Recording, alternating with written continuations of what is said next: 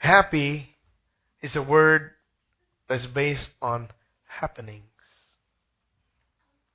But joy is not based on circumstance. And this morning, to usher in our new year, I asked a brother in the Lord to share what God has been doing in his life and in his family's life. Will you please welcome our brother Joel?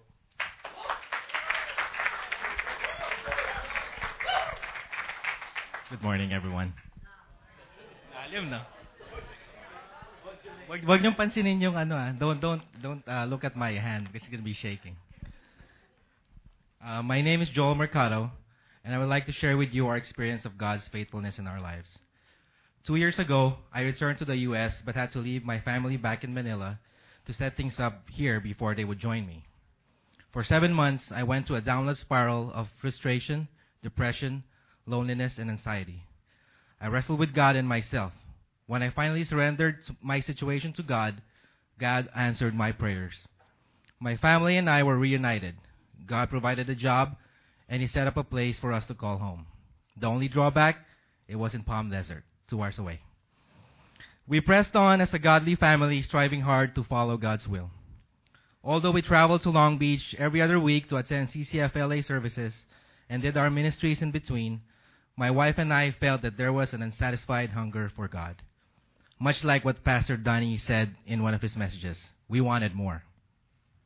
We were alone in the desert, and even if we attended church services in LA and our local church, we didn't have accountability.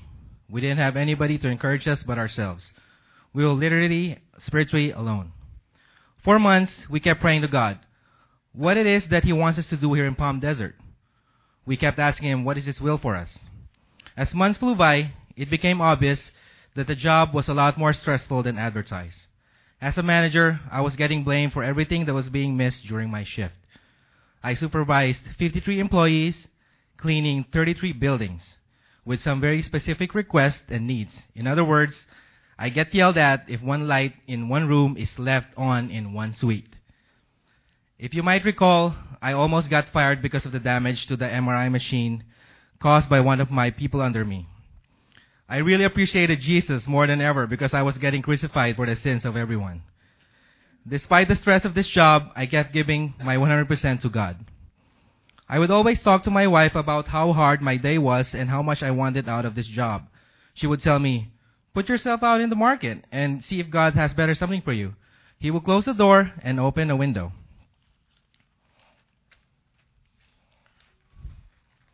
So I did. I would tell my boss about my frustrations, and every time he would promise me a promotion. So what I did, I delayed looking for another job. This cycle would go on for a few months. I get frustrated. I talk to my wife. She tells me the same thing. I talk to my boss, and I get promised a promotion. Over and over. All this time, God was giving me hints which I was ignoring. He was talking to me through other godly people, through my quiet time, and through circumstances. To name a few, Sister Lynette, out of the blue, almost every other week, she would mention that she was praying for our schedule so that we could be here in CCFLA every week. My mother-in-law, in her brief visit with us, kept saying that my job is not good for the kids because they stay up late waiting for me. I also received phone calls from companies that applied for last year asking for my services. And lastly, the co- constant reminder from my wife to put myself out in the job market again. On October 2012, I finally got down on my knees, prayed, and challenged God. I said, Lord, can you give me an answer in six months? If I don't get promoted, I will resign in six months. And I didn't stop there. I continued praying and asking every day. True enough, the Lord made his move. Just last month, several cases of juice ended up missing in one of the buildings we were cleaning. Investigation showed that two of my housekeepers were taking juice out of the fridge. Unfortunately, because of my command responsibility and the past incident of the MRI machine, they decided to let me go. They told me that the account was their priority, and if the hospital deemed I was not doing my job, it was best the company part ways with me as well. This was truly heartbreaking, but in the middle of it all, I found peace. We took refuge in God's promise in Joshua 1:9. Have I not commanded you? Be strong and courageous. Do not be afraid. Do not be discouraged, for the Lord will be with you wherever you go. Immediately after I was informed about my termination, I emailed the company I used to work for. I was hesitant to send the email because it was I who turned them down last year. It also was during the Christmas break, so I didn't expect any answer until after the holidays. But God was one step ahead of me. While I was worrying about my today, He was already there in our tomorrow preparing the way. And I unexpectedly received an email from the hiring manager and an appointment was set up only two days after I sent my email. He said my timing could be more perfect because they needed people badly. Surprisingly, in all this chaos of determination, having to relocate back in Long Beach, trying to settle back into a new and better job, my family and I only had gratitude in our hearts. We were confident that God would continue to provide for us. His faithfulness have been constant in our life in the past year, and we knew God would never change. We continue to pray direction and discernment, but we're excited about the move back because this means that we can now attend Sunday service every week and return to accountability in the D group. Yay! In everything that has happened to us in 2012, we are confidently, we can confidently say that we are learning to seek to remain in His presence, to seek His will in everything that is happening in our lives, but more importantly, to give thanks to Him in everything that has happened, both good and bad. Because now I know that He truly speaks to us. We have only to learn how to listen. Our greatest testimony to the company that I have just left and to our family and friends who have been witnesses to our journey is that through everything we remain gentle in our words and in our attitude. There were anxious, even times that we were sorely tempted to be, and in everything we, were, we only uttered thanks to the great Father who's been so gracious to us. To God be the glory.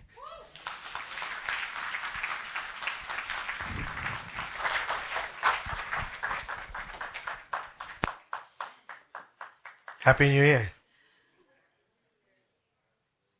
If you ask, God will answer. You just don't know how He'll answer. If you're like me, we have a mindset that if we ask God something, we already know. Because we're telling God, this is how you should answer it. Then when the answer comes, we struggle. Sometimes we rebel against God. God, this is what I was asking, and this is how you should have answered. So what do you do? You put God in a box. God, we want accountability. God, we want to be with our fellow CCF family. So what does God do? All right? I cause you to lose your job. I'll allow something. But, as Joel said, and I was, when I was reading his uh, testimony, I said, wow. Even if they were concerned about their today, God was looking out already for their tomorrow. Can you praise God? Let's give God the glory.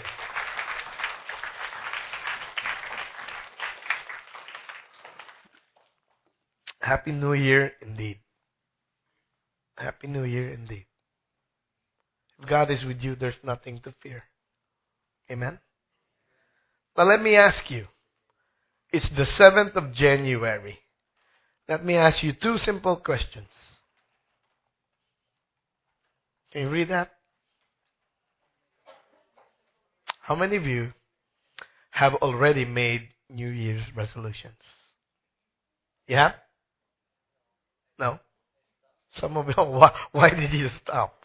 You don't want to grow anymore? Second question is simply this. How many of us have already failed in our New Year's resolutions? You know, I'm going to be more loving to my wife. And you're just writing it down and she comes in the room and boom, you quarrel.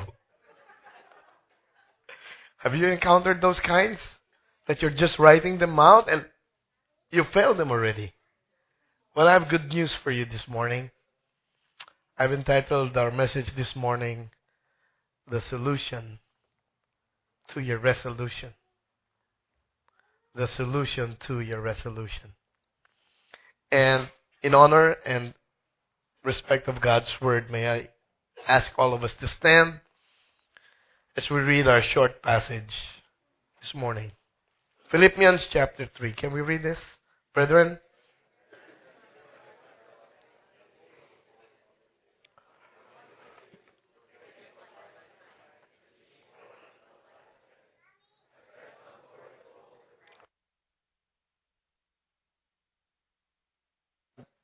Father God, thank you for your word. Thank you that your word is the same yesterday, today, and forever. It is reliable, it is dependable, and it does not change. Thank you, Lord, for the life and testimony of Joel and his family, Lord. Even if you brought them through the desert, you brought them back, Lord. And you've been preparing their tomorrow since eternity past. Thank you for the attitude, the attitude of gratitude that you've been giving to them. Thank you, Lord, that when you open the door, they walk through it without hesitation. I pray for myself, Lord God, that you will sustain me and that your people will hear the word and the message that you've impressed upon my heart. For your glory and in your name, Lord Jesus, we pray. Amen.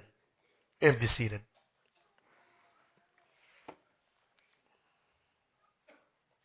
This is actually my bedroom voice. But we don't have a bedroom, so this is my normal voice. I'm just kidding. So the solution to your resolution. The solution to your resolution, it must first begin with a proper view of yourself and of God. It begins with a proper view of yourself and of God. Look at what Paul wrote. Brethren, I do not regard myself as having laid hold of it. Paul is the author of majority of the New Testament. He was evangelized, no less, by the Lord Jesus Christ on his way to Damascus. He's evangelized so many people. He's discipled so many people. Yet look at his attitude. I do not regard myself as having laid hold of it yet. Can you say that you have arrived?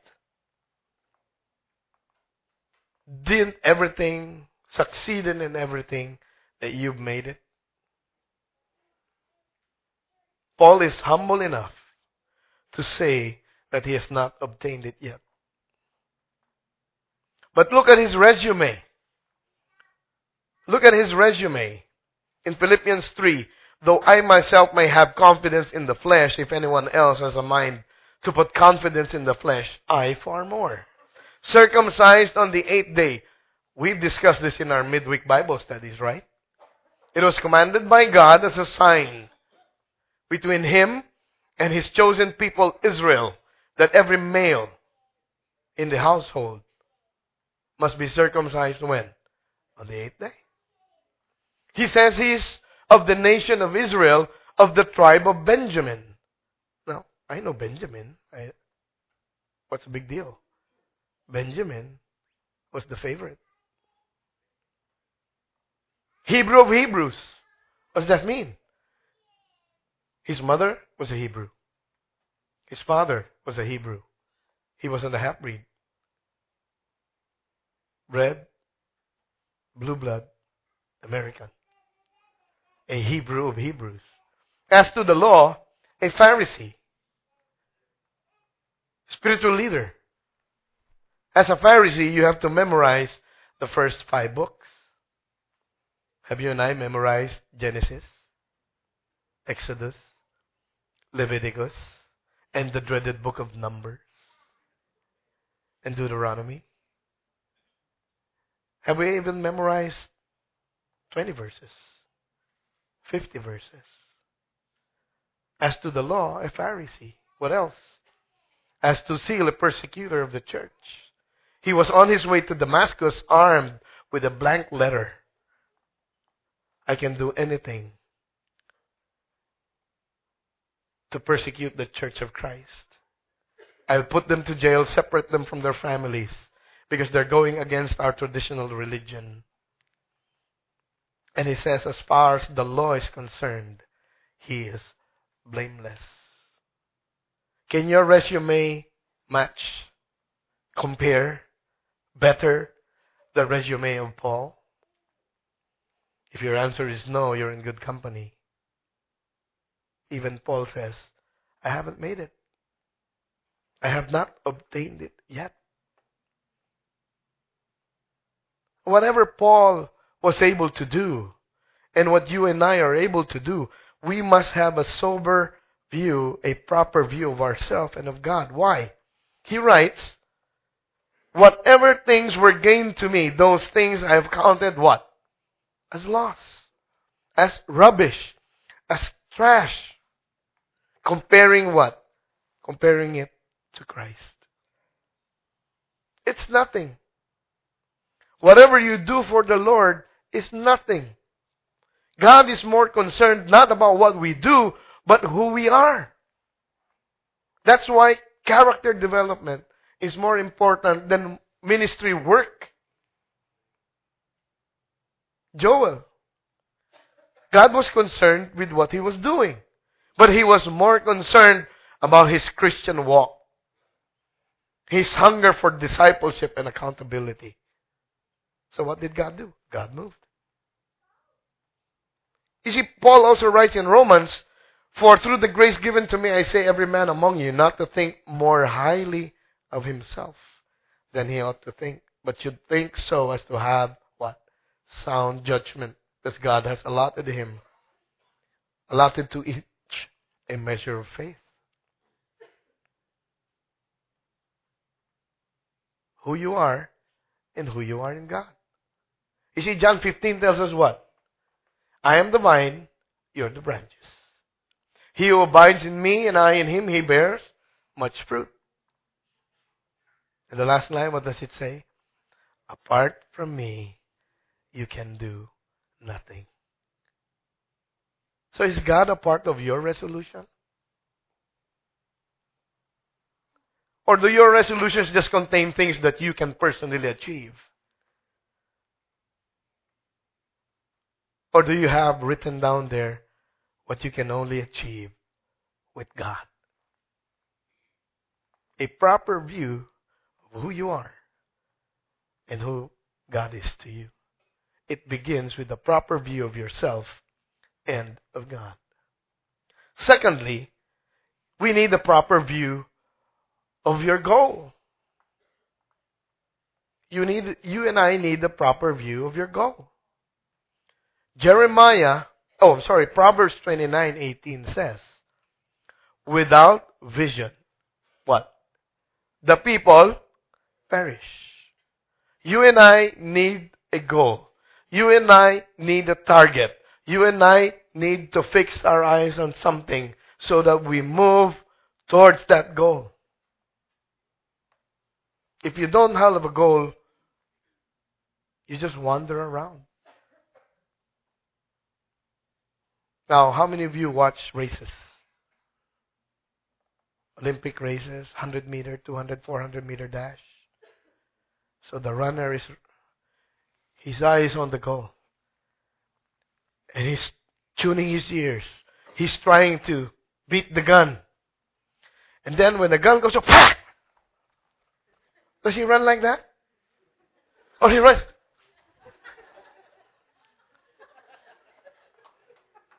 Does he do that? He doesn't do that. His eye is focused on the goal. And he exerts everything that he has towards that goal. So if you don't have a goal, brother and sister, you're going to expend all of your energy in something that will not have a return for you spiritually. Look at what Paul writes. He says, One thing I do. Now, how many of us here can do everything? You can do everything? Good. I'm in good company. How many of us can do one thing? Raise your hand. At least one thing. You can do you cannot do one thing? Oh okay. Just one thing. So one thing we can do. One thing we can really be good at, right? And look at Paul. One thing. One thing he does. So it's very simple resolution enough if you have one goal, right? Our goal, our price, according to verse 14, is the upward call of God in Christ Jesus. Paul said, One thing I do. Let me show you or tell you about this person. This person tried 2,000 experiments. As each one failed, he would throw it out until out the window until the pile reached the second story of his house. He kept at it. His teacher said, he's too stupid to do anything. On October 21, 1879, 13 long months of repeated failure. He would try, won't work, throw it out. Try, won't work, throw it out. Until everything reached the second story of his house. Finally, success. Who is he? Thomas Alva Edison. He kept at it. He kept at it. He kept at it. He did not give up. One thing. One thing. One thing. And what is that one thing that Paul is asking us to do? One thing I do, I press on toward the goal, the prize of the upward call of God. And what is that upward call of God? May I suggest to all of us? Whether then, can we read this? Whether then you eat or drink or whatever you do, do all for what? The glory of God. What was the message last Sunday? The glory of God in 2013. So if you have only one goal, and that goal is to glorify God, will God be glorified? Will God honor that resolution, that commitment, that resolve? Why should you attend church? For the glory of God. I'll step on a few toes. Why should you attend church early? For the glory of God. Why should you read your Bible? For the glory of God. Why should you attend your midweek Bible meeting? Answer? Husbands, why would you like, like to unconditionally love your unsubmissive and disrespectful wife? Answer.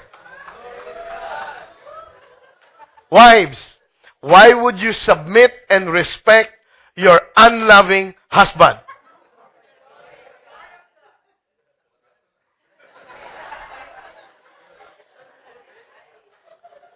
Employees, why would you like to obey? Quote unquote, a stupid boss. Why? Parents, why should you not embitter your children? Uh, parang there's like, it's waning. Why? Children, why should you continue to honor and obey your unreasonable parents? Why?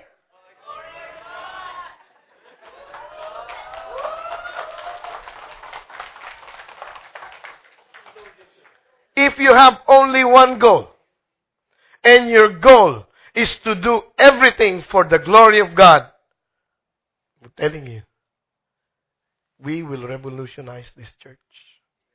And we will have an impact on our society and on our country. We have so many things on our plate. But why not do anything and everything for the glory of God? If you're in school, be the kind of student that glorifies God. Do anything and everything what? For the glory of God. Paul didn't care how he's going to do it. Paul was in jail, and while he was in jail, there were people who were gossiping. That's good for Paul. It's good that he's in jail. Bebuti nga. But look at his attitude because Paul had one thing to bring glory and honor to God. Look at what he said in Philippians. What then? Only that in every way, whether in pretense or in truth, what? Christ is proclaimed. In this I rejoice. I don't care. For so long as God gets the glory. I don't care what you say about me. I don't care if you ridicule me. I don't care if you lie about me for so long as Christ is proclaimed. For so long as my life brings glory to God. One. Can we do one thing? Yes? You're not convinced. Can you and I do one thing? I don't feel you're still convinced. Can you and I do one thing? Praise God. We can do one thing. And what is that thing that we should do? Bring glory to God. Amen? Now, we have a proper view of ourselves and of God.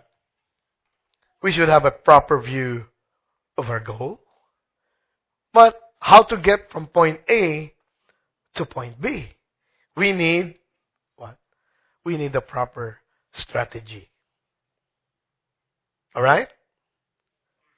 So, here's the strategy. Number one, learn from the past. Learn from the past. Kids, I don't know if your parents have ever told you something, it goes something like this. You know, during our time, and usually what do the kids say? It's no longer your time. The AT&T Uverse commercial, time and time again. Oh, you never had it so good. When we wanted to watch the TV, we should have to go to dad's room and we would have to do, then he just brings the wireless outside. Oh, you never had it so good. Don't live in the past. Learn from the past. The past is the past. And if you and I don't learn from the past, all the aches and the pains will be for nothing. Learn from the past. Look at what Paul says. Forgetting what lies behind. Oh, oh, wait a minute, wait a minute.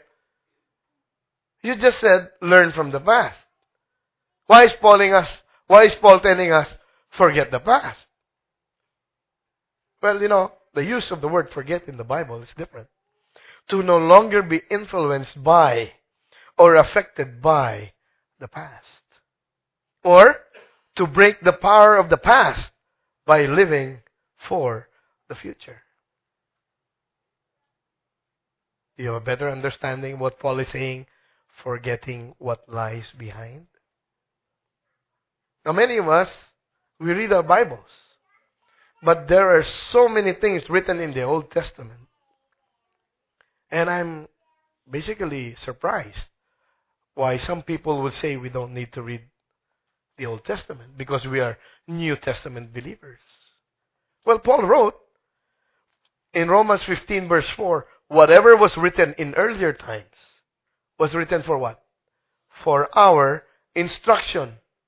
So that through perseverance and encouragement of scriptures? We might have hope. Friends, brothers and sisters, the past is the past. You cannot take two steps backward to take one step forward. The past is the past. Let's learn from it so that we don't commit the same mistakes. If we commit the same mistakes, we're not learning from the past. Worse, we might get stuck in the past. So for us to have a proper strategy, we have to learn from the past. Secondly, we have to live in the present. Maybe if you have wallets there, you still have the Japanese paper money. You still have it? I hope not. Oh, man. That's no longer in circulation. That's no longer legal tender. See? Learn from the past. Live in the present. Maybe, you know, you're depriving yourself now. Okay? So, children cannot have cell phone, no car, uh, no movies, No eating out. Why? Because we're saving for the future. Hello? Now, there's a balance, okay? There's a balance. Oh, we're not going to eat today. Why? We might not have food on Sunday. Hello? Live in the present. What does Paul say about that? He says, reaching forward to what lies ahead. Forget the past, learn from it, but keep on. Reaching is the present tense. Keep on reaching forward to what lies ahead. What if Joel said, okay, God, I want a new job. I'll put myself out in the market because I want, you know, a move so that I can spend more time at church, more time with my discipleship group, and grow more in the Lord. And then, exactly what happened. He gets fired for something that is not his fault. Then he gets a job offer. And instead of taking the job offer, oh God, give me a way out. What did God just do? He already gave him a way out. So what should you do? Take it. That's old, the old song, right? When God closes a door, what? No, please don't jump out of the window, okay? You have to go through whatever God opens up for you. Like the Old Testament Israelites, they kept on praying. They have been seeing the presence of God going with them day in and day out. Finally, God shows them. So what do they do? Then the Lord said to Moses, Why are you crying out to me? Tell the sons of Israel to what? Go forward. God, I need a new job. Hey, D group, can you pray? I need a job. Oh, have you uh, prepared your resume? Oh, I'm praying about it. I send you a link. There's so many job openings. Have you sent them? I'm praying about it.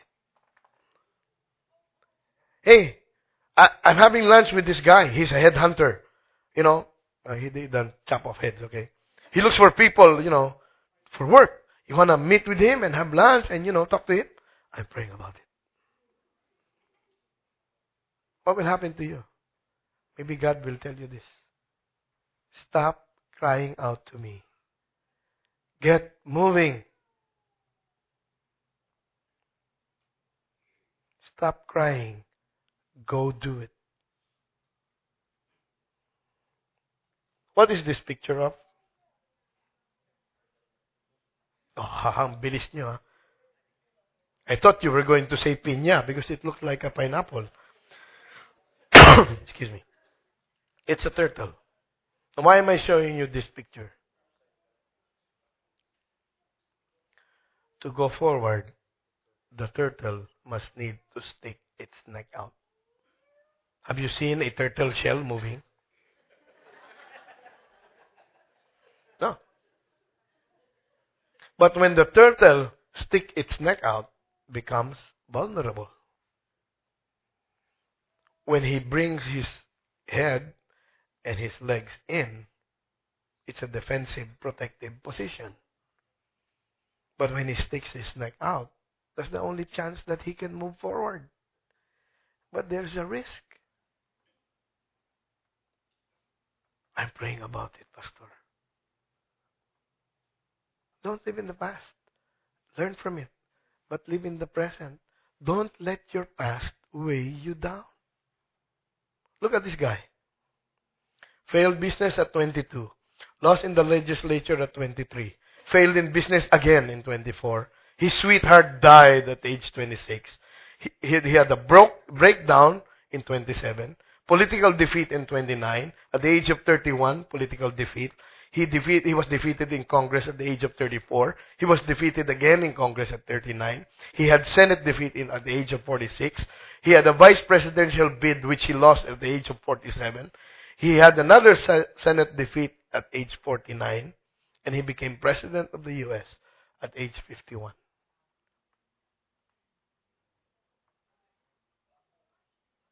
What if he said, I'm praying about it? What if he said, never mind. I've made too many mistakes. If he said that, I submit to all of us. Slavery will still be in existence in the United States. African Americans would not be called African Americans. They will still be properties of people. But because this guy did not live in the past, he was living in the present with a goal for the future. He risked everything. And when that bill passed, when the emancipation of slaves was passed, what did he give up? His life. He was assassinated. But he didn't give up. He kept on living for the present with his future in mind. Learn from the past, live in the present, but look forward to your heavenly reward. Paul tells us, I press on toward the goal for the prize, which is what? The upward call of God in Christ Jesus. Whatever it is, whether in food or in drink, do all for the glory of God. That was his sole ambition. And he was willing to do anything and everything to bring glory to God. He tells us. Can we read this? Therefore, also, can we have as our ambition, whether at home or absent.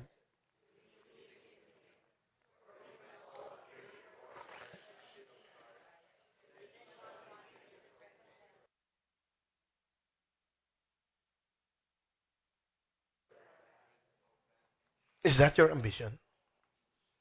Is that your goal in life? To make God smile? To be pleasing to God? Or do you have so many ambitions? You know, I want to buy an eight room house, a uh, Nissan GTR, which they used to call Skyline, in my garage. I have a limousine and a driver. That's my ambition.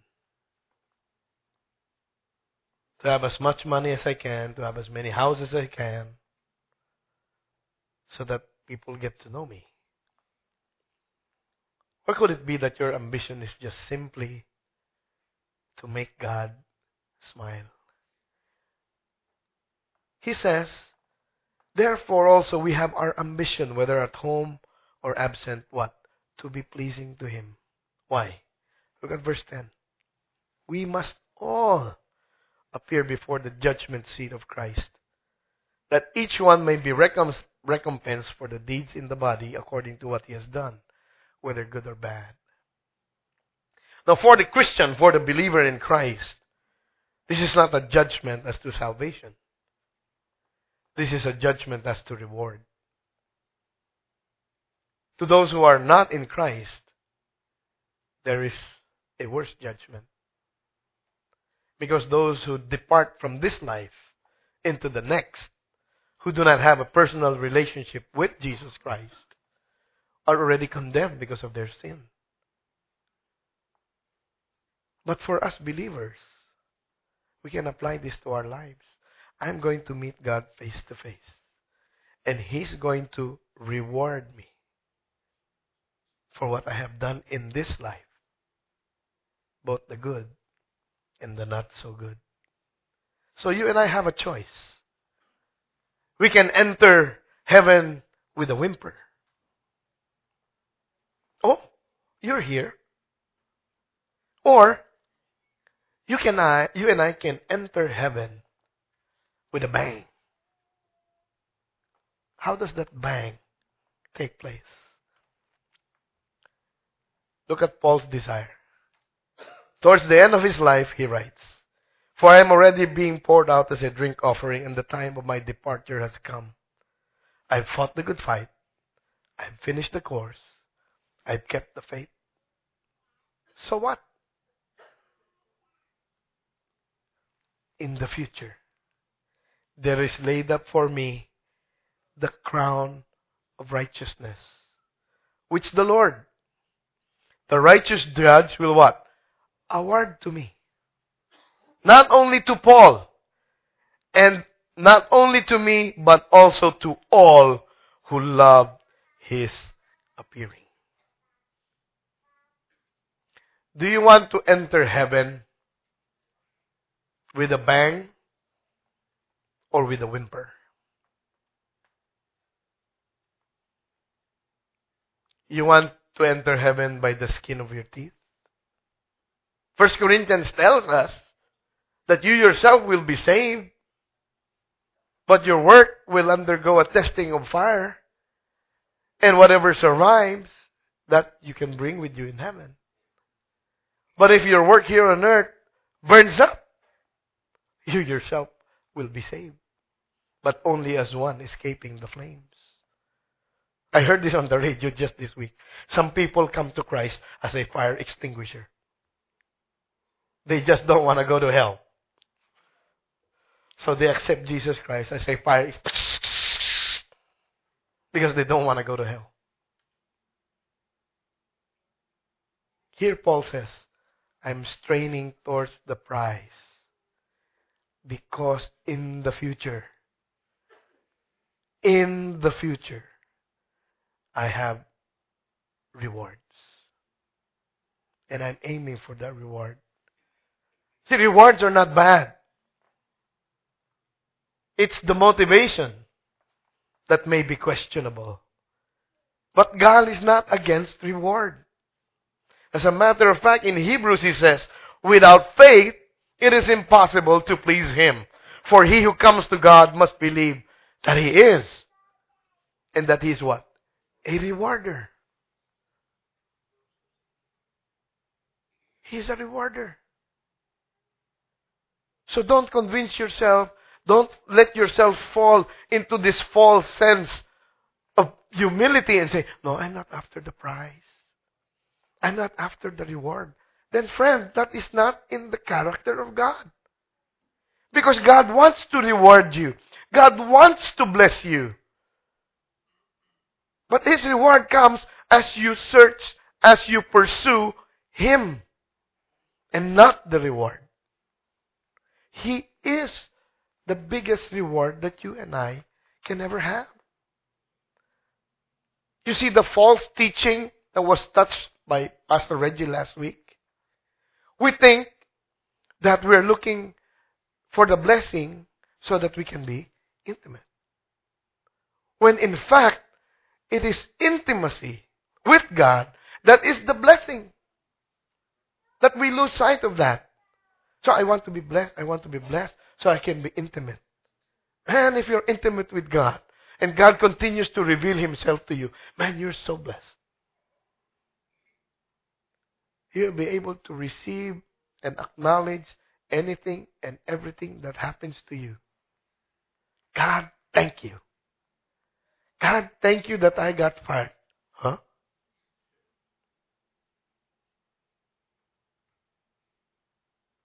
Huh? Because if I didn't get fired, I would not be able to come back to Long Beach. I would not be able to be at service every Sunday. I would not be able to join the midweek group and have accountability. So what if you get fired? Because why? You're living in the present, but you're looking toward your heavenly reward. Am I getting through? Your reward is not here. Life here on this earth as a Christian is not only difficult, it is impossible. But the reward, the benefits are out of this world. Yes?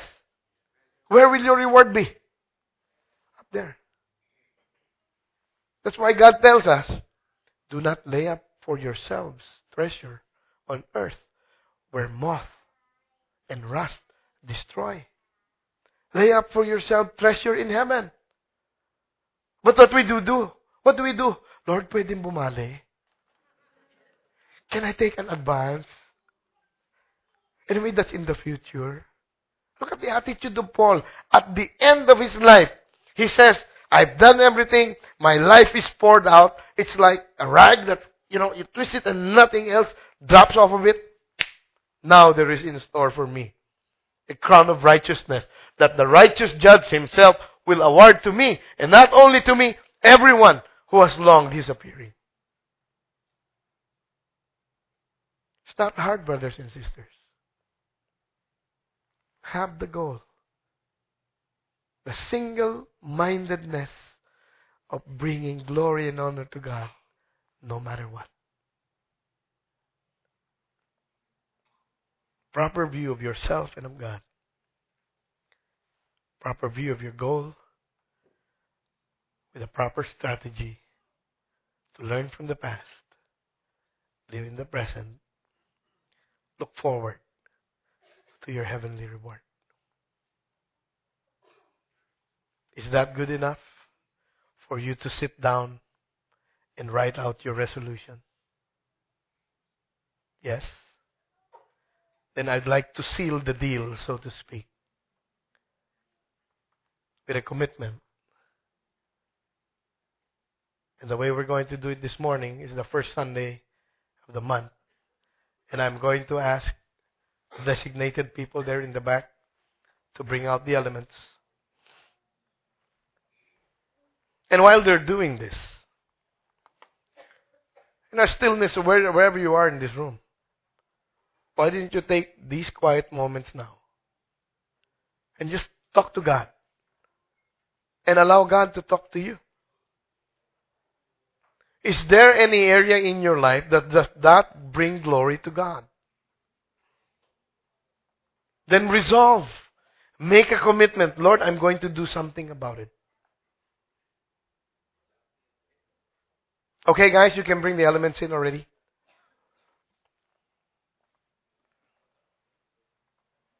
If there's something that weighs you down from your past and it's paralyzed you, talk to God about it.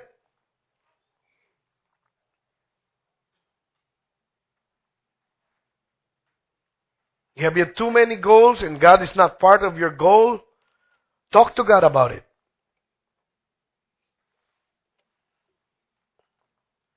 Tell God. Do something. Don't just keep on praying about it. Do something about it.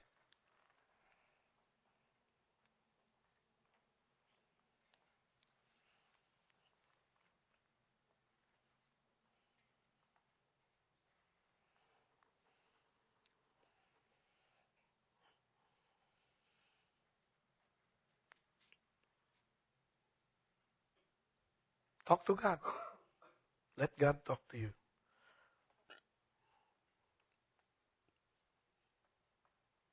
No one is perfect. There's nothing to be embarrassed about. Could be a relationship. Could be a business practice. Could be your life at home. Could be your personal devotions. So many things it could be. But that's between you and God. I only encourage you. To speak to God about it. Let Him speak to you in return. And when He does speak, listen and obey.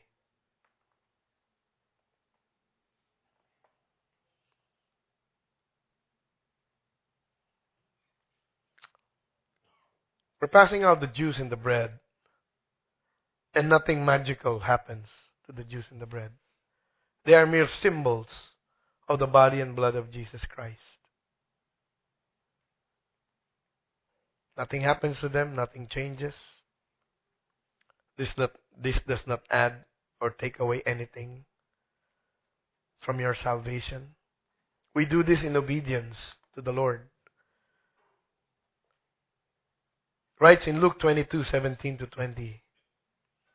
And when he had taken a cup and giving thanks, he said, Take this and share it among yourselves, for I say to you, I will not drink of the fruit of the vine from now on until the kingdom of God comes.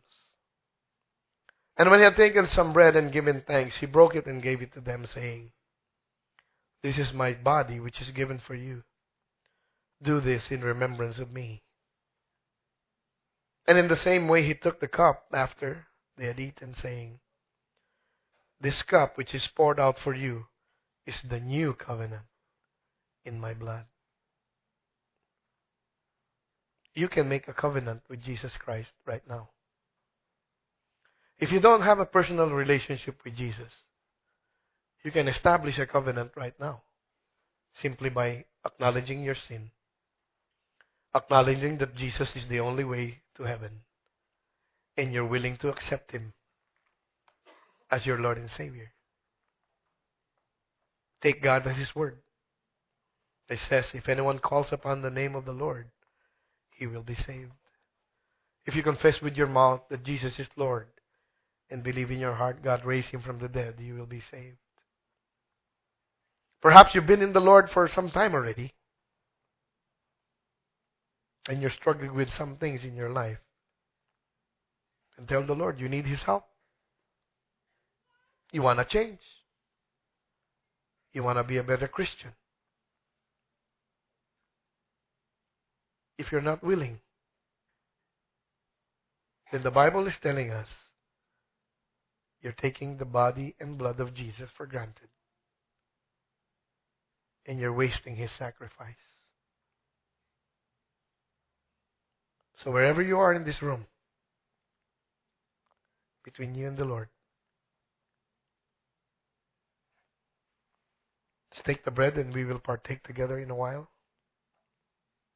Let's pray. Lord Jesus, in our hands we hold the bread, which is a symbol of your body. Your body, Lord, upon which you took and bore all of our sins. Thank you, Lord Jesus, for becoming man. Thank you, Lord Jesus, for taking all of our sin upon your body and going to that cross. We remember you, Lord Jesus, and we thank you and we rejoice that all of our sins have been forgiven. Let's partake together.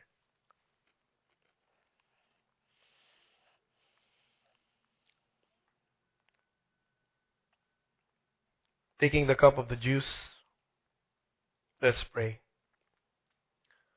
Lord Jesus, we look upon this juice and we're reminded of the blood that you poured out for us, establishing the new covenant in your blood. For your word says, Lord God, that without the shedding of blood, there is no forgiveness. Nothing that we can do, nothing that we can do even for you, Lord, will be enough to have our sins forgiven. It is only your blood, your lifeblood that was shed for us, that gives us forgiveness of sin and promises us eternal life. Teach us, Lord, to hate sin as we remind ourselves that it took your body and your precious blood for the forgiveness of all of our sins and assures us our place with you in heaven. Thank you, Lord Jesus, for being obedient to the Father, even to the point of death. In your name we pray all of these things. Amen. Let's partake of the juice.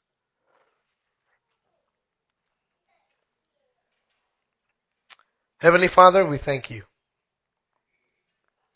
that you've given us your message. That we strive only to live our lives with one solitary purpose to bring glory and honor to you, Lord. That we will share the gospel. We will attend church. We will read your Bible. We will spend time in discipleship. We will give to your work all for your glory. Lord, we don't look to the price. The material things that you also allow. We look for you, Lord God. And every day, Lord, we want more and more and more of you in our lives. Thank you, Lord God, for your presence. And Lord, may each one of us here listen and apply what Moses told you. If you are not going to go with us, then we are not going to leave this place. May your presence, Lord God, be with us always. May we strive.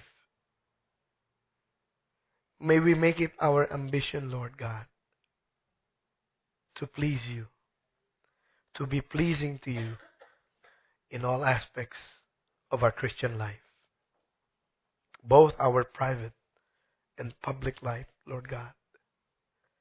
And as Paul wrote, may it be our life's purpose that in whatever we do, whether in food or in drink, that we will do all for the glory of God. And all of God's people said, Amen and amen. Can we give God the glory this morning? We just have some very important uh, housekeeping or church business we need to set aside. I'd like to call Pastor Reggie. And as he comes up, I'd like to remind you that our offering box is here in front. All of your giving goes to the work of the ministry. And all the Bible studies are resuming this week. So, Pastor Reggie. Morning. Oops. Good morning. Are you guys blessed? Okay, so we would like to request all the North people, uh, Burbank Bible Study Group, and everybody that lives Pasadena upwards. We're going to have a 10-minute meeting right after church. Okay, who are you here from? Are from the north? That's that's uh, Pasadena, Burbank, Panorama City, San Francisco, Canada.